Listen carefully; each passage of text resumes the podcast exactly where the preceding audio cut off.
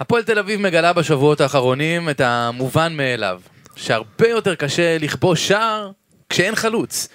אמנם הסחף לפחות נעצר מול סכנין, אבל האוהדים באדום לא חגגו שער של קבוצתם כבר 319 דקות, לא כולל תוספות זמן, ואולי זה הזמן להחזיר את הרכש העובד מלפני כמה שנים כדי שיכבוש. נדבר כמובן על כוכב הכדורגל, שער עצמי. אתם מאזינים לפודקאסט הפועל תל אביב, בערוץ הפודקאסטים של וואן.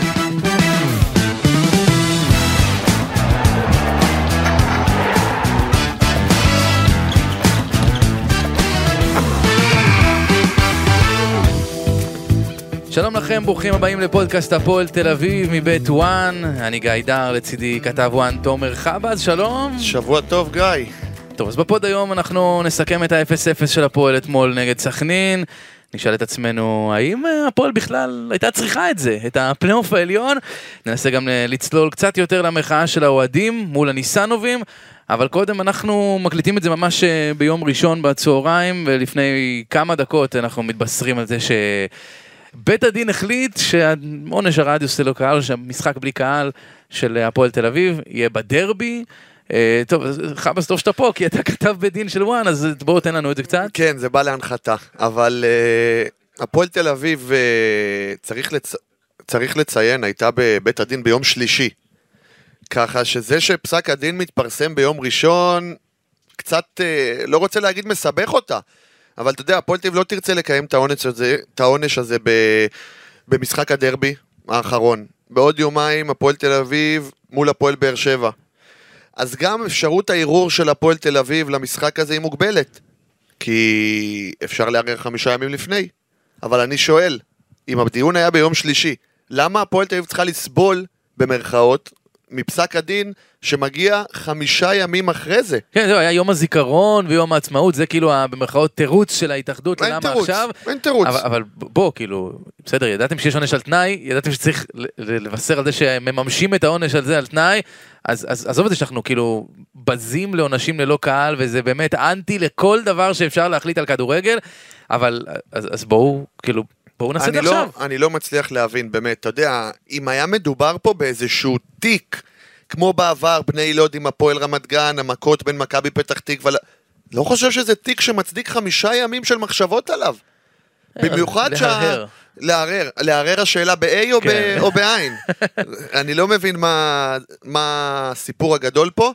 מצד שני נגיד, היו תקדימים בעבר, בית"ר ירושלים הקדימה עונש בעונה הנוכחית מול הפועל חדרה, מכבי תל אביב אתמול שיחקה מול מכבי נתניה בסמי עופר, עונש רדיוס שהיא בעצמה בחרה להקדים אותו. יש תקדימים להפועל, גם התקדים הזה עם פסק הדין שמגיע 5 ימים אחרי הדיון. אני חושב, יש להפועל תל אביב את הקייס, מצד שני, משומעים למשחק. כן, זה עוד שנייה. העניין הוא, היתרון אולי במרכאות של הדבר הזה, זה שבאמת הפועל תל אביב אולי קצת נערכה לזה, היא לא העבירה כרטיסים להפועל באר שבע עדיין, כי היא אמרה, טוב, סביר שזה יהיה בלי קהל, עכשיו מה עושים? תשמע, הפועל תל אביב יש לה באמת יומיים, ואני יכול להגיד לך שמשיחות שלי עם אנשים במועדון, גם הם קיבלו את זה ככה, אתה יודע, תרי מה שנקרא, הם יצטרכו לחשוב עכשיו מה הם עושים, מרבית הסיכויים מן הסתם שיהיה עירור להתאחדות. הגורמים המשפטיים בהתאחדות גם אומרים, יש מקרים כאלה, זה משהו שיכול להתקבל, יכולים לדחות לקיים את העונש הזה ביום שלישי מול הפועל באר שבע, אבל אני גם מסתכל על 20,000 קנס, זה עוד 20,000 פחות לתקציב לחלוץ בעונה הבאה. אוי ואבוי, זה מה שאנחנו מגיעים אליו. אגב, אולי בכלל... שער עצמי כמה עולה? כמה עולה? בוא, אתה יודע איך המניות שלו עלו בחודשים האחרונים. תשמע, אבל גם יש עניין אחר שאני, אתה יודע, תוך כדי שאנחנו מדברים, אני חושב על זה. אולי הנהלת הפועל תל אביב, אני לא מדבר על האוהדים שכמובן רוצים להיות בדרבי, אולי הנהלת הפועל תל אביב דווקא מעדיפה שלא יהיה קהל בדרבי, כי קהל בדרבי כנראה אומר... משמעו כנס. כן, או דבוקות, או זיקוקים, או חזיזים, שאתה יודע... אבל תן להם לנצח בדרבי עם הקהל, זה שווה יותר מ-50, 60 ו-70. בוא נגיד ואיך אומרים, כמו עם קלינגר בעונה שעברה, עם האנישה שלו של 6 משחקים, נדבר בעונה הבאה. היינו כזה ש... ההסתברות שתקבל קנס היא הרבה יותר גבוהה מההסתברות שתנצח את הדרבי. זה לגמרי. אז יש לי הרגשה, ואנחנו, שוב, אני בטוח שההנהלה תחשוב על זה, וקודם כל תנסה לקיים את מה שעדיף לה, עדיף ספורטיבית, שזה אומר קהל בדרבי, אבל כן, תהיה בטוח שיש שם מחשבות של בונה, אולי דווקא זה עדיף, ואתה יודע מה, אולי גם עדיף לא עדי הפועל תל אביב, שלא יהיה להם את הכאב ראש הזה, כי ראינו מה היה גם עם ציפיות בדרבי הקודם. אתה לא יכול להגיד לאוהד שיש לו משחק בית בדרבי, אחרי 8 שנים עוד צ'אנס, אחד מיני רבים לנצח בדרבי, אני לא אהיה שם. כן. לא יקרה שהוא לא יהיה שם. זה מעניין, שוב, זה מעניין מה יוחלט פה, כי זה באמת החלטה די מוזרה, אני חייב להודות, כאילו, מה לקח לכם כל כך הרבה זמן? גם לא ראיתי פה איזה טופס, אתה יודע, אתה מצפה פה לספר הלבן של 20 עמודים, החלטה של 2 עמודים, 6-5 ימים? מה קרה? כל מילה שם נשקלה בכובד ראש והתפלפלות. בסופו של דבר, והייתי בדיון ביום שלישי, הם הלכו לפי ההמלצות של התובע ניר רשף. זה לא פה שהופעל איזשהו מנגנון חשיבה יתר על המידה, בסוף הלכו לפי מה שהוא אמר, אז מה לקח 5 ימים? היית בדיון, זה נראה לך סביר שגם במכבי וגם מהפועל, היועצים המשפטיים והנציגים הבכירים אומרים לדיין, שומע, אנחנו לא מצאנו את האוהדים, כי הייתה תפאורה, אז פעם הבאה אל תיתנו תפאורה, זה נראה לך הגיוני? לא, אני אגיד לך עוד משהו, כל שבוע הקבוצות מגיעות לבית הדין, והן בתחרות, מי עושה יותר?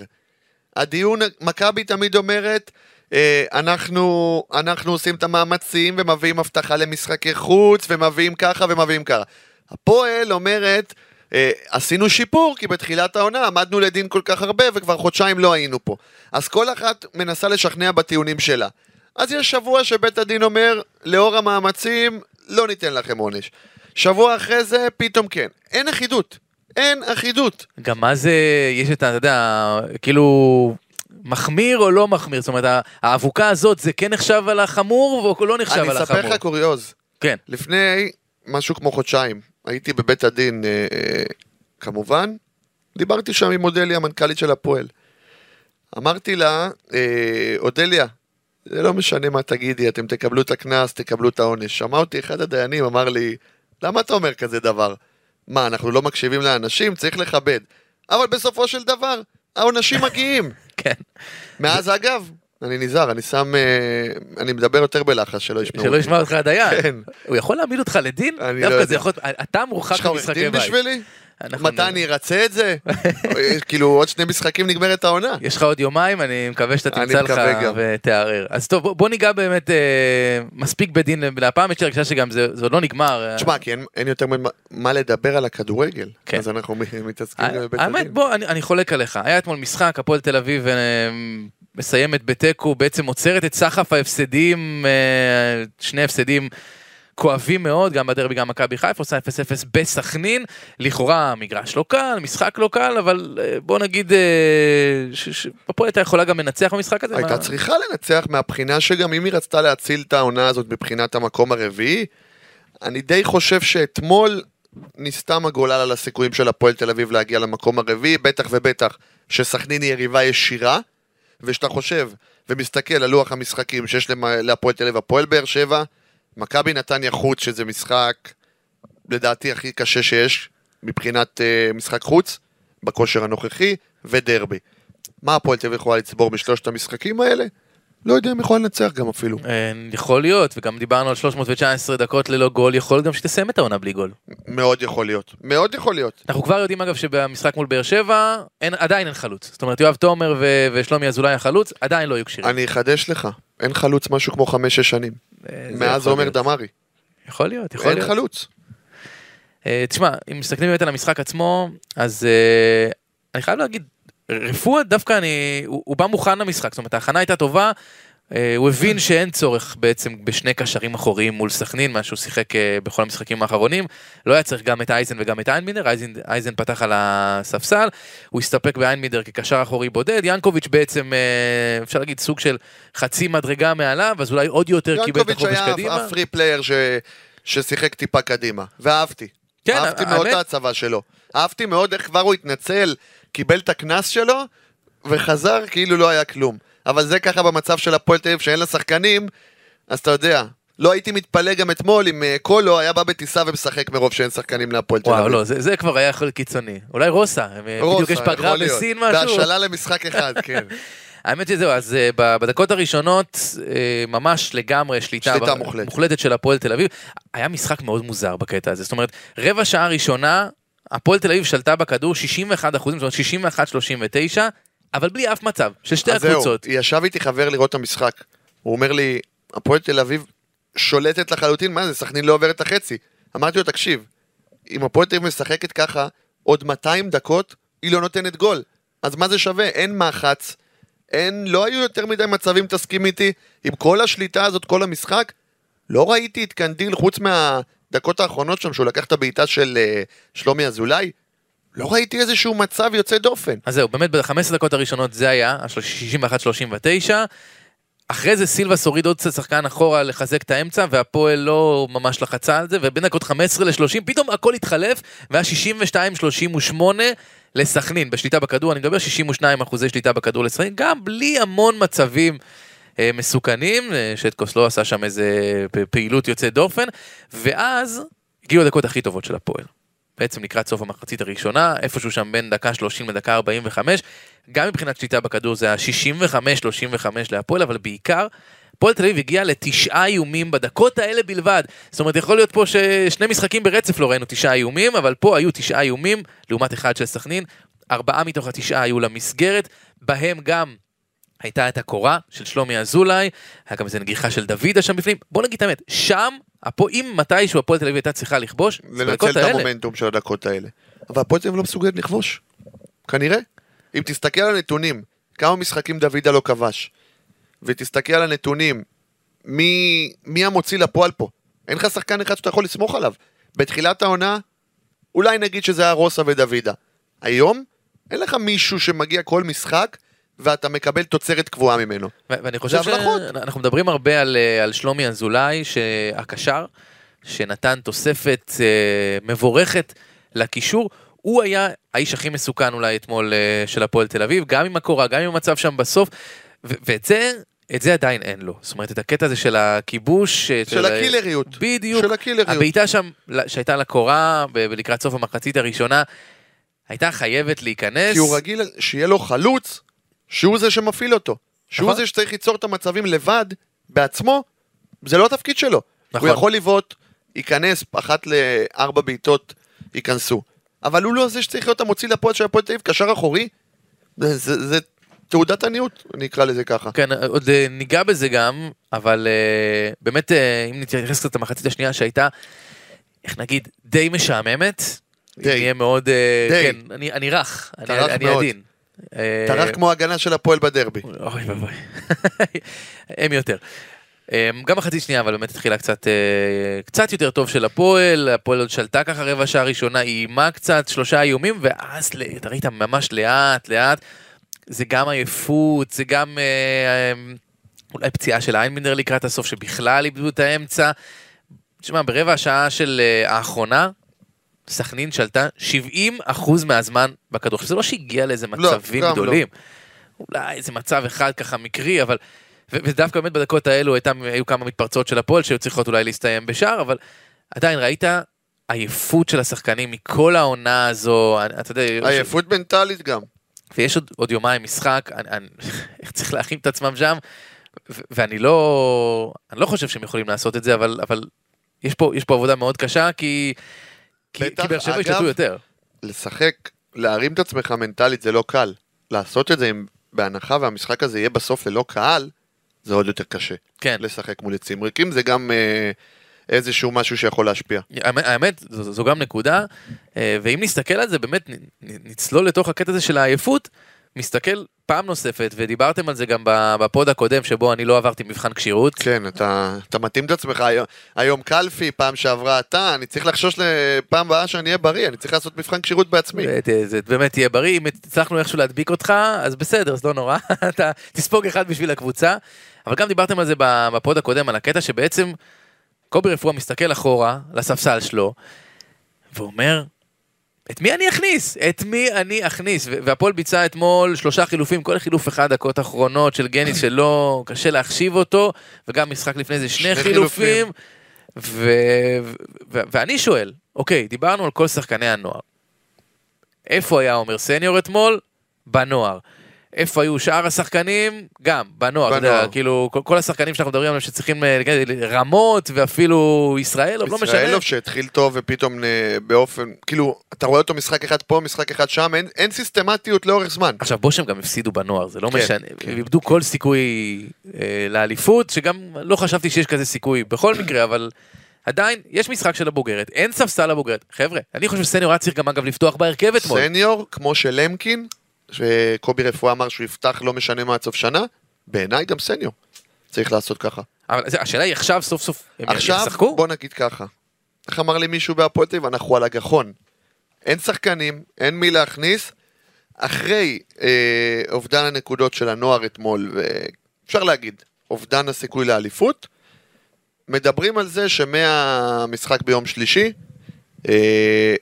זה כבר יהיה שילוב יותר רציף, יותר להריץ את סניור, גניס, רמות שעד עכשיו לא... אגב, הסיפור עם רמות היה הרי שהוא לא רצה להאריך חוזה, ובגלל זה הוא לא שותף. הוא האריך חוזה? אם הוא האריך חוזה? לא, אני לא קראתי שהוא מאריך חוזה, אז מה קרה פתאום? מה השתנה בגישה? החגיגה בדרבי. אתה כן? זה הריקניות? החגיגה בדרבי כמו אוויריקן. אמרו אין חוזה, אבל הוא לפחות יודע מה לעשות שצריך. נראה לי שהם פשוט המצב כל כך נועה, שהם אמרו טוב, אנחנו נוותר על העקרונות. יכולים גם להעלות אותנו ביום שלישי בלי חוזה. אין שחקנים. זה נכון. סלים תואמה עוד בכושר, צריך לבדוק. קודם כל, תמיד, כל אוהד הפועל רוצה לראות את סלים תואמה על המגרש. לא צריך ששחק. רק לפיתות חופשיות. היה איזה נייח אתמול ככה, על הפינה של הרחבה, לרגל שמאל, אמרתי תכניסו לדקה את סלים 1-0 ושיחזור לספסל. כן, האמת שגם אנחנו מדברים על שחקני הנוער וזה, אבל בסוף יש פה איזושהי, כל המסקנה היא הבנייה של הסגל, וכל הסגל המאוד קצר הזה, וגם תוך כדי הניסיון לחסוך, וכששחקנים עוזבים, לא באמת להביא מישהו במקומם, זה נראה מאוד חפרי, אנחנו נדבר בהמשך גם עם מועד על כל הקטע של המחאה מול ניסנוב, זה אחת הביקורות אולי הכי גדולות, היא כלפי החיסכון הזה, והקטע שאין אף סגל בליגת העל, כולל הסגלים של הקבוצות שיורדות ליגה, שיש כל כך הרבה שחקני נוער, וחבר'ה שבו, רובם עוד לא ברמה. אני ראיתי לאורך השנים בהפועל תל אביב קשרי אמצע טובים, ראיתי בלמים, לא ראים דגני, גוטליב, מגנים אני לא ראיתי חלוץ. אחד טוב, מאז שעומר דמרי עזב את הפועל תל אביב. אחד. ונכשלו פה, ולא סתם, אני יכול להגיד לך שעשיתי רעיונות במדור שלי בלאומית השנה. עשיתי עם 3 שחקנים, יצא לי שבוע אחר שבוע. זיקרי, שחר הירש וקוטליה. כל 3 עברו בהפועל תל אביב. כל 3 נשאלו את אותה שאלה מה לא עבד בהפועל תל אביב, ורובם המכריע, רובם 3 שחקנים בסך הכל, אבל טוענים שיש משהו עם חלוצים בהפועל תל אביב. אתה לא מצליח. אתה במרכאות לא מצליח להצליח שם. איך אתה מסביר את זה? אם זה לחץ, אם זה סגנון משחק, עובדתית, וניסו להביא חלוצים, אתה לא יכול להגיד שלוסיו, שזה לא חלוץ שיכול להתאים. האמת שאני כן יכול להגיד. אני חושב שלוסיו מהיום הראשון אמרנו שהוא פשוט הביאו, כמו הרבה שחקנים שזה קורה, הביאו 2-3 מאוחר מדי. כן, אבל היו חלוצים שכן באו לפה שרצית אותם. שאתה יודע שהם באו לפה בתקופה טובה, ועדיין לא הצליחו. אז מה? זה לא מקרי. האמת שגם, עם כל הכבוד חלוצים, אנחנו מדברים על זה, וגם אני הזכרתי את זה בהתחלה, שהיום בכדורגל המודרני, לא באמת צריך מספרים של חלוץ כדי להצליח, אבל כן צריך איזושהי דמות במקום הזה. זאת אומרת, לצורך העניין, גם שלומי אזולאי, החלוץ, זה לא שיש לו מספרים כאלה טובים. אבל הוא חלוץ. בדיוק, אבל יש מישהו שאפשר להעביר אליו את הכדור, וגם אם זה לא בדיוק מגיע אליו, אלא לשחקן ליד, הוא שם, הוא תופס את תשומת לב של הבעלם. בדיוק. ואתמול, אתה יודע, פעם דוידה באמצע, פעם פלומן באמצע. אני מאוד מתחבר למה שאתה אומר, כי אני אקח לדוגמה את זלטנוביץ' במכבי נתניה. היום הוא עם 12 שערים. נתון לא רע לחלוץ. אחלה נתון. אחלה נתון. בתחילת העונה שהוא היה בבצורת של חודשיים, כל הזמן היו בביקורות. בנתניה היו אומרים כל הזמן, אתה צריך להסתכל על דברים שהוא עושה מעבר לגולים ולבישולים. הוא מושך את ההגנות אליו, הוא עובד. זה הדברים שאני מתחבר שאתה אומר על שלומי אזולאי. זה לא תמיד הגול או הבישול, זה העבודה כחלוץ. זה איך שאתה משפיע על המשחק מסביב. וזה אני מאוד מתחבר למה שאתה אומר. והאמת, כשאתה משחק פחות דומיננטי נגיד, כמו בדרבי, כמו מול מכבי חיפה, אז אתה אומר, אוקיי, אז אני שולח את הכדורים גם ככה לעומק, אז שדוידה כזה או פלומן ירוצו. אבל משחק שבו הרבה מאוד דקות אתה יותר דומיננטי. מול סכנין, בוודאי, בסוף הפועל תל אביב אתה יותר דומיננטי, כמו מסכנין. חד וחלק. ובמצבים האלה, אתה מחפש את הבן אדם הזה שיש שם באמצע, ויעשה משהו. ופה אנחנו נוגעים באמת בשחקן שהוא אולי בחודשים האחרונים האכזבה הכי גדולה של הפועל תל אביב, וזה אושר דוידה, ואנחנו מדברים עליו פה לא פעם. אגב, אתמול סוף סוף הבן אדם יים למסגרת, זה הגיע לארבעה איומים, אחד מתוכם הלך למסגרת, זה נדיר מאוד, כי בכל הפלייאוף עד עכשיו הוא יים רק פעמיים למסגרת, ושתי הפעמים היו מול באר שבע. זה אומר בחישוב מאוד פשוט שב5 מ7 משחקי הפלייאוף, הוא בכלל לא איים למסגרת, הוא לא היה פקטור כמי שיכול לכבוש, וזה מאחד השחקנים הכי מסוכנים של הפועל העונה, וזה שאתה מצפה שהוא גם יהיה עכשיו הכי מסוכן שיש, אלו משחקים שהוא היה אמור להעלות את המניה שלו, והוא רק מוריד אותה ממשחק למשחק, והוא לא משחק, הוא פשוט לא משחק טוב. ב4 חודשים האחרונים, כמעט 4 חודשים, מאז תחילת השנה הלועזית, הוא עומד, בראשון הוא דפקיע גול, פתח את העונה החדשה בטעם טוב, ומאז 2 שערים ב4 חודשים, כמעט לא משכנע. לא, זה גם משהו שם לא עובד. אני אמרתי, ואני מסתכל כל הזמן על השפת גוף. השפת גוף לא טובה. לא אומר חלילה שהוא עושה דברים, אתה יודע, לא טובים מבחינת התנהגות או בעיות משמעת. אני אומר שמרגיש לי שהוא לא שם, שכל המסביב משפיע עליו. אתה רואה שהוא לא נינוח, שהוא לא שם, לא שם. ואנחנו יודעים שבסוף אין מה לעשות. רוצים למכור אותו. רוצים להביא מישהו, איזו קבוצה שתקנה אותו ותשים הרבה כסף ותממן לך את התקציב לחצי עונה ומשהו כזה. תממן לך את החלוץ הבא שיגיע ולא יצליח. יכול להיות, טוב משנה. העניין הוא שרוצים, כמו כל, זה נורא עצוב להגיד את זה, אבל אנחנו מבינים שזה המצב. כל שחקן שמגדל את הפועל תל אביב היום, הוא למחירה. זה נורא, זה לא מה שהתרגלנו. לא רק בהפועל תל אביב. אולי חוץ ממכבי תל אביב, מכבי חיפה והפועל באר שבע, זה כולן. אבל זהו שאם אתה פעם, הפועל תל אביב הייתה מגדלת שחקן, ואתה ידעת שאם הוא יצא מהפועל תל אביב, זה יהיה לאירופה. וזהו, והוא לא יעבור למכבי חיפה. שנאבקת על תארים? נכון. היום אתה לא נאבק על תארים. אתה תחנת ייצור. מה לעשות? אבל העניין הוא שבמצב הזה, אני לא רואה פה את מכבי תל אביב או מכבי חיפה משכיבות מיליון על אושר דוידה. אתה זוכר את רז שלמה, את הסיפור איתו? בוודאי. כמה פעמים מכבי תל אביב הציעה כסף וכמה התעניינה, ודיברו על מיליון יורו, והיום מכבי נתניה מתקמצנת לשלם עליו 900,000 שקל. דברים משתנים. כן. דברים משתנים. וזה, המקרה של רז שלמה אגב, מוכיח כמה הדברים האלה נזילים. אז גם דוידה לא לעולם חוסן. כן, העניין הוא שאני בעיקר, כאילו, חבל לי עליו. כי הוא באמת שחקן מוכשר. כישרון על. וכמו שאמרת, יש הרבה רעש סביבו. אם זה היה באמת הרעש סביב זה שמוכרים, רוצים למכור אותו ומחפשים לו קבוצה, ושכבר בינואר שמענו את זה. ואם זה אחרי זה בנבחרת העתודה. בנבחרת הצעירה, כן. כן, שהוא לא... רגע לפני משחק קריטי, אותו ציטוט של ניסנוב, הכל נכון. אני קצת מכיר את אושר, זה לא שחקן שכאילו אמור להשפיע עליו, הוא יודע לעשות את הניתוק. אין לי הסבר למה שקורה לו. יכול להיות שאין שם קליק, שהיה קליק בינו לבין קלינגר ואין קליק בינו לבין רפואה? יכול להיות, מאוד יכול להיות. תשמע, קובי זה מאמן שקודם כל אבל, צריך להגיד לזכותו, הוא נותן לו את הדקות, הוא לא פגע לו בדקות בצורה גורפת. כן, הוא אולי טיפה יותר מוחלף, אבל הוא פותח תמיד בהרכב. אבל פותח, זה לא ש... אני אגיד במילה קיצונית יותר, שרף אותו, כמו שאומרים בשפת הכדורגל. כן. אז אין לי הסבר, מה, אולי לחבק אותו יותר, אולי... קשה לי להסביר את זה. צריך לשאול את קלינגר, מה הוא עשה נכון? אתה אומר, אם יש דבר אחד לפחות שהוא עשה נכון, אז צריך לשאול אותו ספציפית על זה, כי כל השאר אני לא בטוח שהם ירצו להתייעץ. בוא ניתן על זה מבט על מי שכן עשו שוב עבודה טובה אתמול, ואלו צמד הבלמים, כן. למקין וגוטליב, ששוב עם עוד משחק שקט, ביחד הם היו עם 92% דיוק במסירה, גוטליב 9 מ-9 במאבקים, כולל 5 מ-5 בכדורי גובה, למקין עם 7 מ-7 במאבקי קרקע, 3 מ-3 בתיקולים, גוטליב גם עם 10 חילוצים, אמנם אין להם מחליפים, אבל כצמד בלמים הם תענוג. אתה יודע, זה תמיד יושב כזה, שאתה אומר, כל שנה בסך הכל, אם יש דבר טוב שיכול להגיד על הפועל תל אביב, ברוב השנים האחרונות, יש לך חוליית הגנה טובה. אתה כל פעם אומר לעצמך בראש, מה היה קורה אם הייתה לי גם חוליית התקפה טובה? איזה פוטנציאל זה?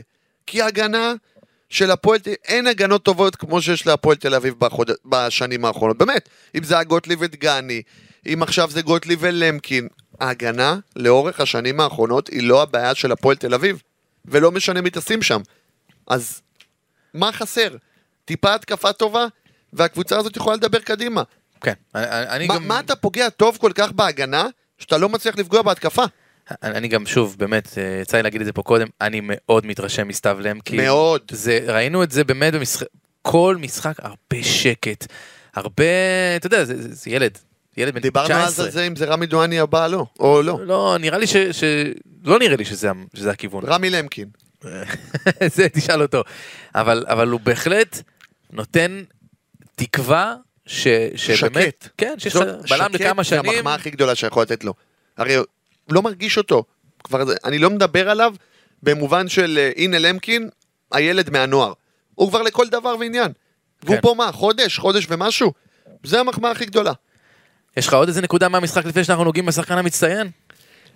אני חושב בסופו של דבר שמאוד, אני לא יכול שלא להתעכב על 3 משחקים ללא כיבוש.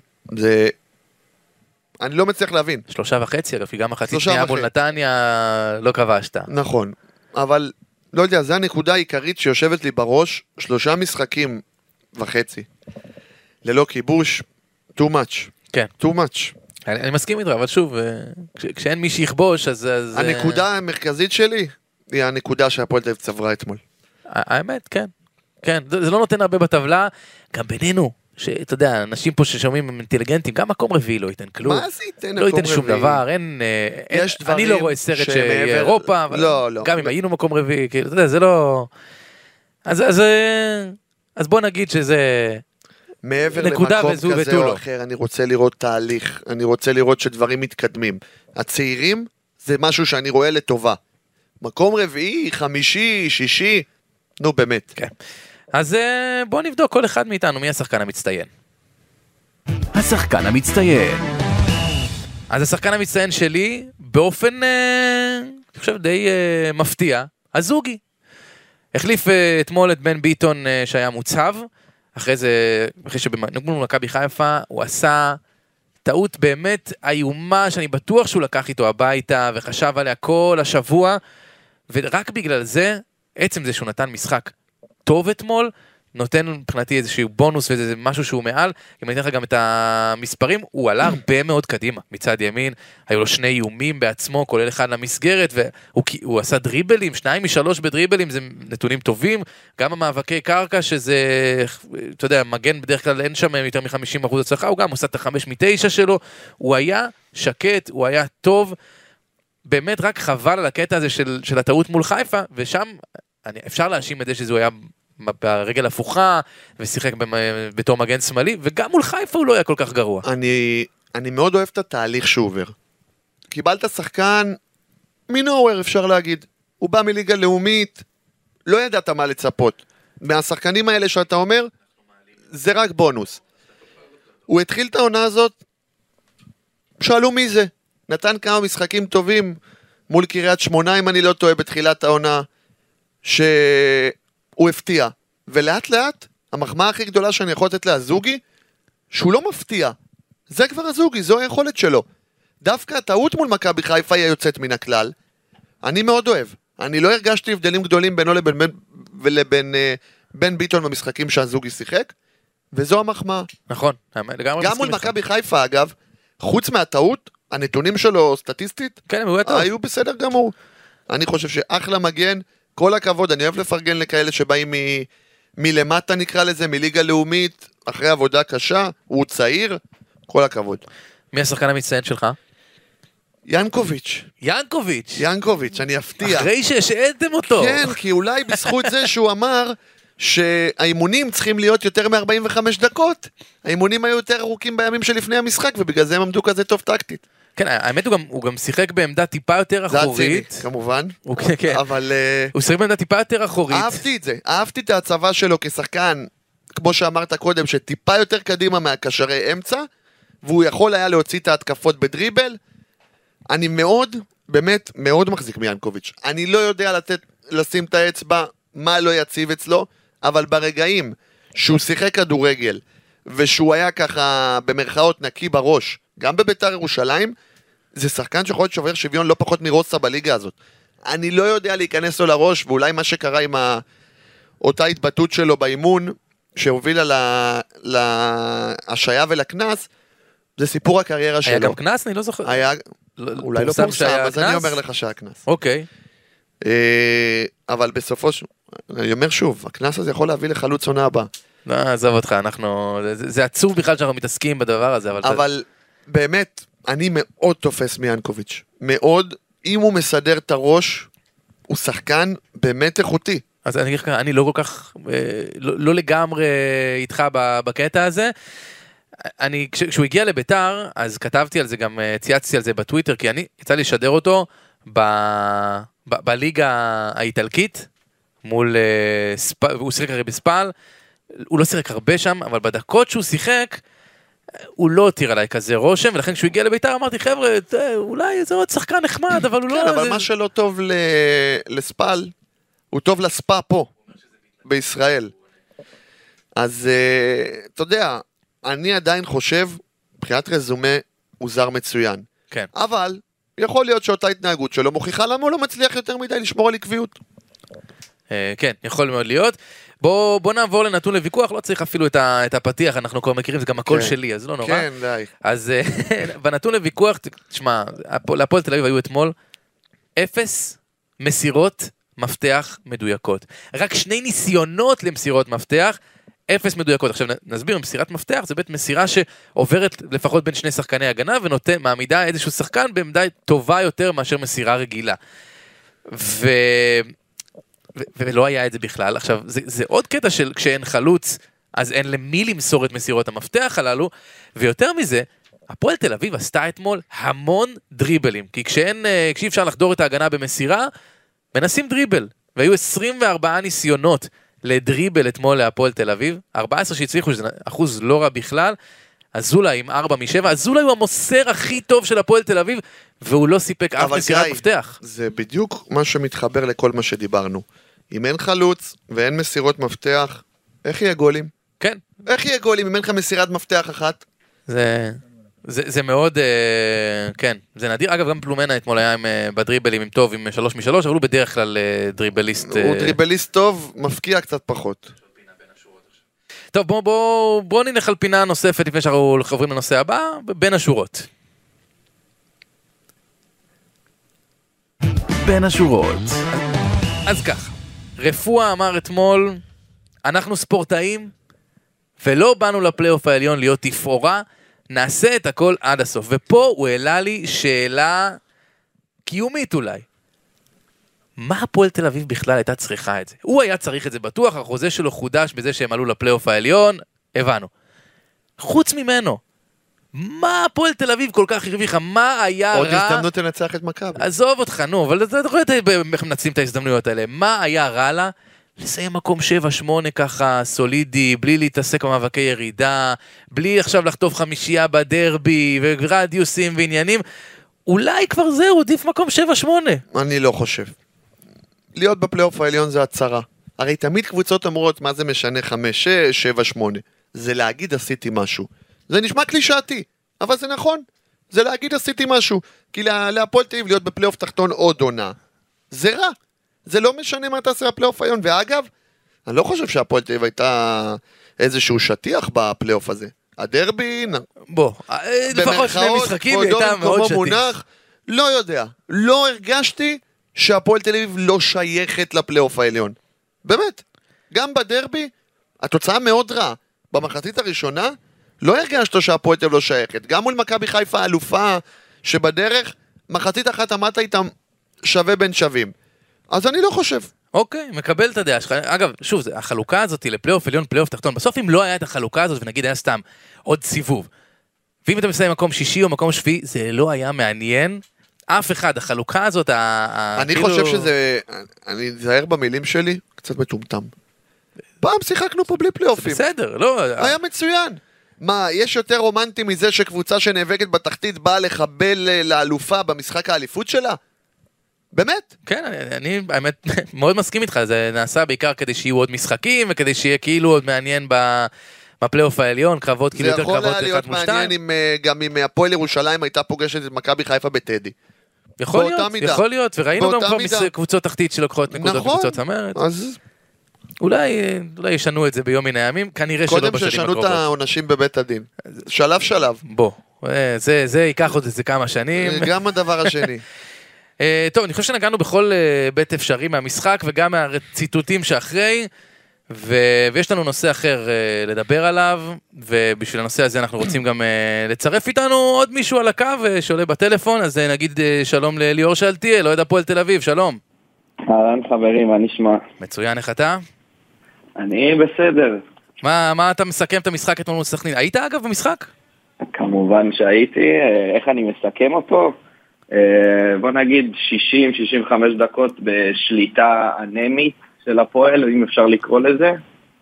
כן, בלי בלמה. יותר מדי תכלס, ונגמר כמו שאולי היינו מצפים לפני שיצאנו לסכנין. בקלאות היו?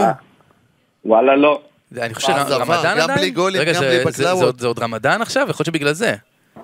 אני חושב שלא, אבל באמירה אחרת, דוחה זה האצטדיון הכי, שאני מגיע אליו הכי רגוע והכי בטוח בארץ, אני חושב. האמת שאני לא הייתי אתמול במשחק, יצא לי הרבה פעמים להיות בדוחה, אגב גם לשדר מדוחה. אתה יודע איזה כיף להיות ככתב בדוחה? וואו, האוכל במחצית. כן, במושבה אני לא מקבל בבקבוק מים, בדוחה קיבלתי קבבים, בקלאוות, בורקסים. אין קבלת פנים לאוהדים כמו בדוחה. בוא נגיד את זה לאוהדים. יש אוהדי קבוצות אחרות שיחלקו עליך, להפועל תל אביב. להפועל תל אביב בלבד. טוב, אנחנו התכנסנו גם לדבר פה על משהו קצת יותר מעל הדברים ולא רק על המשחק, כי יש מחאה של אוהדי הפועל תל אביב, ולדעתי היא לא מדובררת מספיק נכון החוצה, זאת אומרת, הם פחות אתה מבין אנשים, אפילו אוהדי הפועל ביציע שאני מדבר איתם, לא באמת מבינים על מה המחאה, גם יצא שהתערבב, לא יודע, תגיד לי אתה ליאור, נראה לי שהתערבבו פה שתי מחאות, גם על ההפסד בדרבי וגם מחאה נגד הניסנובים, שיש קשר, אבל אין קשר, לא?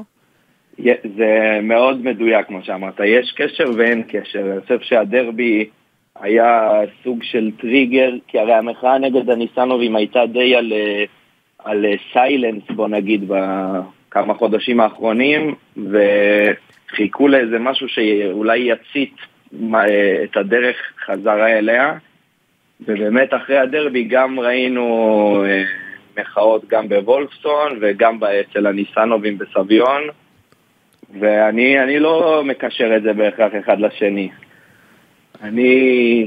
אם אני יכול לתת את הצד שלי למחאה הזאת לפחות. כן, בבקשה. אז מבחינתי אני אתחיל מהצד החיובי של הניסנובים. נכון, יש אוהדים עם אולי זיכרון קצר, אבל אני אישית זוכר את חודש ינואר ההוא של הפירוק, ואיך בדיוק הייתי בצבא, הייתי באמצע תרגד בשטח, אני זוכר איך הלכנו לישון בלילה, שידענו שבבוקר מגיע הדדליין, ואם אנחנו קמים ואין איזה הודעה על בעלים חדש, אז הקבוצה שאני הכי אוהב בעולם הולכת לליגה ג' ומי יודע מתי היא תחזור. נחזור להגיד שיש דרבי בלי קהל או דברים כאלה, זה לא היה בלקסיקון בכלל בימים האלה. אז אנחנו קמנו בבוקר, ראינו שהם באמת הגיעו, ואת זה אני בחיים לא יוכל לשכוח להם, עם כל הדברים שהם עושים, תמיד יש איזה נקודה כזאת בצד, כמו שאתה אומר, כל מה שזהבי עשה, בסוף הוא נתן לי את הרגע הכי שמח בחיים שלי, בטדי, אז זה משהו שגם אם שאני תמיד הוא בראש, הוא תמיד בשיקולים, זה דבר ראשון. דבר שני, אחרי תקופת הביב, אני אז הייתי באזור גיל 13, 14, 15, אני היום הרבה יותר שקול ומחושב בקטע של אני אקח זמן עד שאני, בוא נגיד במרכאות, אשרוף בעלים, או שאני אגיד זהו מבחינתי כאוהד, הוא לא יכול להיות יותר בהפועל. ואני באמת הייתי, אני חושב, לפחות בחבורה שלנו ביציע, המגנים הגדולים של הניסנובים בתקופה מאוד ארוכה, אבל אני חושב שבמיוחד בשנה, שנתיים האחרונות, בערך בכל צומת החלטות ניהולית שהייתה להם, הם קיבלו את ההחלטה הלא טובה. מה לדוגמה? ואם אני אתן לך דוגמאות הכי קטנות, דוגמאות באמת מינוריות, אני יכול לתת לך דוגמה של המשחק גביע נגד בני יהודה השנה. אוקיי? היה, אם מישהו זוכר את העונש סגירת יציאים, אם אני לא טועה, זה היה ראשון העונה לאיזושהי קבוצה. אחרי הדרבי סגרו לנו את שערים 4-5 נגד מכבי חיפה והפועל ירושלים. אז עכשיו, ואז, אם אתם זוכרים, היינו צריכים, האוהדים של מנויים שער 4-5, היו צריכים לקנות כרטיסים. נכון. ועל זה איזושהי גם מחאה ודיבור מאוד גדול על זה, וחלק מההבטחות לעתיד של ההנהלה באותו זמן היו שהכרטיסים לבני יהודה היו במחיר מאוד מוזל, כדי לפצות בעוד איזושהי דרך. נכון. עכשיו, הגענו למשחק גביע, באמת היה מחיר, כמו שהם אמרו, 20 או 30 שקל, משהו כזה. מגיעים לאצטדיון, עכשיו איזה אנקדוטה קטנה, אני, מאז שאבא שלי לקח אותי לבלומפילד מגיל קטן, תמיד נכנס רק משער 5, לא משער 4. זה איזשהו... זה כמו שעוברים בדרך לבלומפילד את העץ בצד ימין ולא... זה האמונה התנחת הפרטית שלי, אתה יודע, אני נכנס רק מ-5. עכשיו מגיעים לאצטדיון, ווואלה, שער 5 סגור, רק שער בטוח, עם מאות אוהדים בתור, ולמה זה קרה? כי נכון, אמרו לנו, עושים מחיר מוזל, אבל בפועל מה עשו? סגרו את שער 5, חסכו כמה אלפי שקלים במאבטחים לשם, פתחו לנו רק את שער 4, נכנסנו למשחק באיחור של רבע שעה. תשמע, האמת, זה מקרים נקודתיים, אבל אני חושב שאנחנו צריכים... ללכת על זה קצת יותר מלמעלה, זאת אומרת, אמרת שהניסנובים הגיעו, באמת, הצילו את הפועל, אגב, אני אוסיף פה עוד נקודה לזכותם, בכוונה או בלא, מחלקת הנוער הייתה מרוסקת כשהם הגיעו, והיום זו אולי מחלקת הנוער הכי טובה בארץ, שפו לעומר בוקסלמון, אבל שפו גם להם שהם הביאו אותו, זאת אומרת, אנחנו נותנים פה גם את נקודות הזכות. אני לא יכול לשכוח להם את הדברים שהם עשו, כי זה יהיה לא פייר. כן, אבל השאלה שלי היא אחרת. נכון שכאילו זה מרגיש אולי שהם יצאו. השאלה, ליאור, אם יש מישהו שיבוא במקומם, זאת אומרת, אתם אומרים לעצמכם, יש מישהו שיבוא וירש אותם, או שאולי, אתה יודע, זה מה שיש כרגע, צריך לקבל את זה. הרי זה לא שהם לא רוצים בטובת הפועל תל אביב. אני יכול לקבל באיזושהי צורה את מה שאתה אומר, אני לא, אתה יודע, אני לא נמצא בחדרים הסגורים, אני לא יודע באמת אם יש הצעות על השולחן, אבל אני אומר לך פשוט מנקודת מבט של אוהד, שמגיע באמת לכל משחק, כל שנה, לכל מגרש, גם לסכנין אתמול, גם לקריית שמונה, והתחושות, זה פשוט בתקופה האחרונה בעיקר, מבחינתי לפחות, כל החלטה היא נגדנו, כל החלטה, בדברים קטנים. בוא אני אוסיף אפילו, אני אוסיף עוד משהו. אני חושב, ואני אענה לך על זה גם חבאז, אני חושב שהבעיה הכי גדולה של הניסנובים, זה שלא יודע הפועל יש זיכרון. ורוב אוהדי הפועל תל אביב זוכרים את זה לא ילדים בני 8-9, הם זוכרים את הימים שהפועל תל אביב הייתה קבוצה גדולה, שנאבקה, בצמרת, וגם כשלא לקחה אליפויות ותארים, היא הייתה קבוצה גדולה שחשבה כמו קבוצה גדולה. ואני חושב ספר עם גאווה. בדיוק, ואני חושב שאנשים היום ביציע מפנימים שהם לא קבוצה גדולה יותר. אם הניסנובים הם אף פעם לא יהיו קבוצה גדולה, וזאת המחאה לדעתי... בדיוק מה שאתה אומר.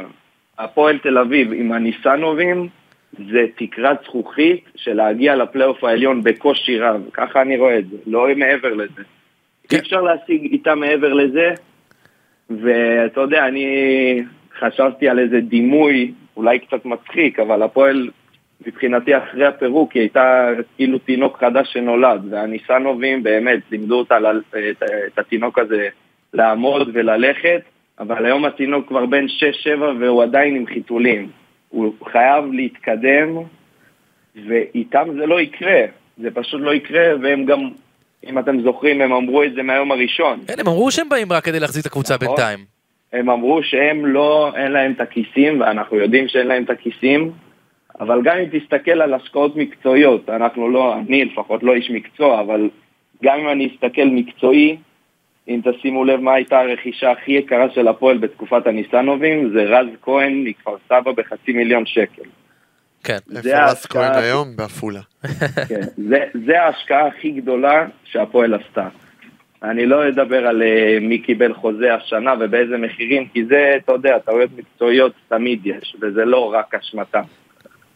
אבל אפילו מה שקרה השנה בטדי, סתם, היינו במשחק חוץ נגד ביתר, אחרי המשחק, ואני לא יודע אם הם אחראים לשאטלים או שזה ביתר, אבל בתור אוהדים, באותו אוהד, אני רוצה לראות שלהנהלה שלי אכפת ממני בסוף. כן. אני לא רק מני מייקר. מה שהיה שאנחנו חיכינו 1.25 שעה בסוף המשחק, בחוץ, שאטל אחד שעושה הלוך חזור, זה פשוט היה באמת ביזיון דרגה ראשונה. לפי מה שאני מבין ממה שאתה אומר, לדעתי יש בעיה לניסנובים או לכל הגוף הניהולי בפועל תל אביב היום, לדברר את עצמם. מה אני מתכוון? הם לא מראים בצעדים או בדיבור שלהם שהם באים לטובת האוהדים. נכון. זאת אומרת, אם אני לוקח את הדוגמה ההפוכה, אייל סגל במכבי נתניה. לא, אני חושב דווקא אני פה לא מסכים איתך חבס, כי אני חושב שהבעיה היא לא, זאת לא הבעיה, זאת אומרת, אני חושב שלכולם ברור שהם רוצים לעשות טוב. אני מאמין שהם רוצים לעשות טוב, אבל גם אם הם לא עושים מספיק ואין להם מספיק כסף, האור שהם מציגים את עצמם הוא לא מספיק. אם כבר מי שבעיה פה של דברור, בעיניי זה באמת הדברור של המחאה. אגב, אני פניתי לכמה אוהדים שאני יודע שהם מאוד מאוד חזק שם במחאה, הם לא כל כך רצו לדבר. אני באמת אומר, אם יש חבר'ה שרוצים לבוא ולדבר, תכתבו לנו, תגידו לנו, אנחנו בשמחה ניתן את הבמה ואת הכל. אנחנו לא בעד אף אחד. לאוהדים, כן, כן, כמובן אנחנו... כן, מה רוצה ליאור? אפשר להוסיף משהו. אנחנו בסוף... אוהדי הפועל, ואוהדי הפועל גם אם הקבוצה לא טובה, מה אנחנו מצפים לראות במגרש? לחימה, נכון? רוצים לראות שהשחקנים נותנים הכל בשביל היציאה, וזה גם מה שאנחנו רוצים לראות מהבעלים, וזה לא קורה, אולי מדברור, אולי מניהול לא נכון, דברים שפוגעים אפילו בכיס של אוהדים. כן. אם שמתם לב, אחרי הקורונה, עמלת כרטיסים בלאן כמעט הוכפלה. זה כל מיני דברים קטנים, למה היא צריכה לעלות לכמעט 20% העמלה? היא הייתה 10%, פתאום אני צריך לשלם. כן, למה בכדורסל אין את העמלות האלה ובכדורגל יש? זה גם שאלה. זו שאלה גדולה, במחירים, וחברים שהם שומרי שבת ולא יכולים להגיע למשחקים, שגם יש קבוצות שכבר עשו מהלכים בקטע הזה. אני אתן עוד נקודה, ואני חושב שבזה אנחנו נסיים, כי באמת נראה לי, נתנו פה את הסיבות. אני חושב שיש פה עניין אחר, נוסף לכל מה שאמרת.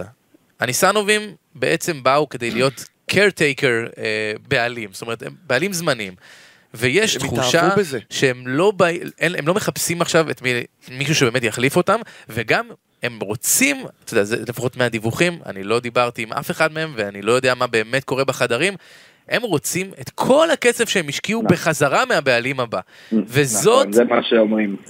וזה באמת בעיניי, זה לפספס את הנקודה של בשביל מה הגעת, בשביל מה הגעת להציל את הקבוצה אם אתה רוצה את כל הכסף עכשיו בחזרה, וגם בוא נגיד את האמת, אני לא רואה היום מישהו שישים כל כך הרבה מיליונים, כי זה גם ההשקעות שלהם, וזה גם עכשיו להחליט, אוקיי, רגע, יש חובות לוופה, אני צריך לשים פה בצד, כי אם אני רוצה שהפועל תל אביב תשחק באירופה, אני חייב לשים ערבויות. האמת, הסיבה היחידה שאני נורא מצטער שהפועל לא תסיים במקום הרביעי, זה כי אם הפועל תל אביב הייתה מסיים במקום הרביעי ולא משחקת באירופה, אני חושב שהמחאה הזאת הייתה צוברת תאוצה הרבה יותר גדולה גם בקרב האוהדים שלא מתחברים לכל המסרים האחרים, כי מבחינתם, הנה, יש מסר, הבעלים האלה לא יכולים להחזיר את הקבוצה לאירופה. נכון, נכון, אבל אני חושב שגם משהו שאני לא מצליח להבין, איך עד היום אין בעלים משאיר להפועל תל אביב? איך אף אחד לא רוצה לקחת? תשמע, אין הרבה בעלים עשירים בכדורגל בכלל, ואלה שבאים כנראה הם לא שפויים עד הסוף. עד מתי נפקע על עסקת רומן אברמוביץ' לפני כמה זה? 15 או 16 שנה? עד היום אנחנו במרכאות נאחזים בזה. איך ביתר ירושלים, אתה רוצה לתת את הכתובת של אברמוביץ' בתל אביב? כך סקו ביתר ירושלים, גם השנה תמצא מישהו אחר, בסוף הם תמיד מסתדרים. איך להפועל תל אביב אין ינקלה שחר כבר 30 שנה, זה מה שאני שואל. עזוב, ליאור, עזוב ינקלה, אפילו הבעלים... לא עם הכיסים, לא עם הכיסים, עם אהבה. עם אהבה לקבוצה, שיקח אותה, ופשוט ילך איתה דרך כאילו ארוכה. אין, זה מה שאנחנו רוצים בסוף. וגם מישהו שבא ל... שנה, שנתיים, ועושה סיבוב, אבל השיר שאתה אומר שיכול לספק לך רגעי אושר, נגיד סתם דוגמה, שניידר שהיה במכבי, שלא בא להרבה זמן, אלא בא לשנה, שנתיים, אבל בשנה, שנתיים שהוא היה פה, הוא שם את כל הכיס שלו. אפילו זה אין. כן. טוב, יש לי הרגשה שזה רק התחיל, ואנחנו נדבר הרבה על כל ענייני הבעלות, בין אם מחאה ובין אם לא, ונגיד כמובן, במקום הזה, שאנחנו מתנגדים לכל צורה של אלימות, אני חושב שהמחאה הזאת יש לה מסרים מאוד מאוד צודקים ונכונים, ויש גם דרכים להביע אותם, ואתה יודע, זה בסוף עניין של רוב האנשים מתנהגים כמו שצריך, אז אולי חשוב חייבים להגיד. העשרות שמחתימים, גם בעונשים הקולקטיביים, כן, דיברנו על זה בתחילת הפוד, על הרדיוסים, די כבר עם משחקים ולא קהל. די להחתים קהל שלם בגלל 10 אנשים, העולם כבר התקדם מזה, רק אנחנו עוד פה. כן.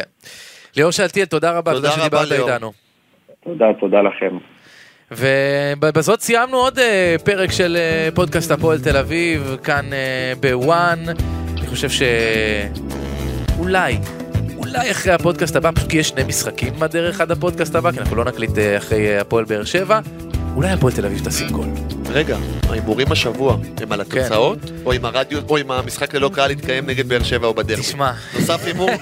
הוספנו עוד הימור. לא, יש לי הרגשה שבשעות הקרובות כבר יגלו, ויכול להיות שאנשים שמאזינים לזה כבר יודעים, ואנחנו עוד לא נעזוב את ההימור על זה. אתה רוצה לתת הימור על משחק מול הפועל באר שבע? רגע, עם קהל או לא? לא, רק תוצאה. תוצאה? אתמול אמרתי, אני חייב להגיד, לא אמרנו בפוד לפני, אבל אמרתי 0-0, אני מתחייב לך. אוקיי, אני מאמין לך. הפעם 1-1. 1-1? גול! וואה, אני יותר פסימי. אני חושב שהפועל באר שבע מנצחת. אבל הפועל הם פסימי. הפועל באר שבע מנצחת. אגב, לא במשחק גדול, זה יהיה, לדעתי זה יהיה 1-0. זה מה יש. סליחה. משאר עצמי. בואו נקווה שלא. תומר חבס, תודה רבה. תודה רבה, שבוע טוב. שבוע טוב, ושנדע, אולי, גם שערים.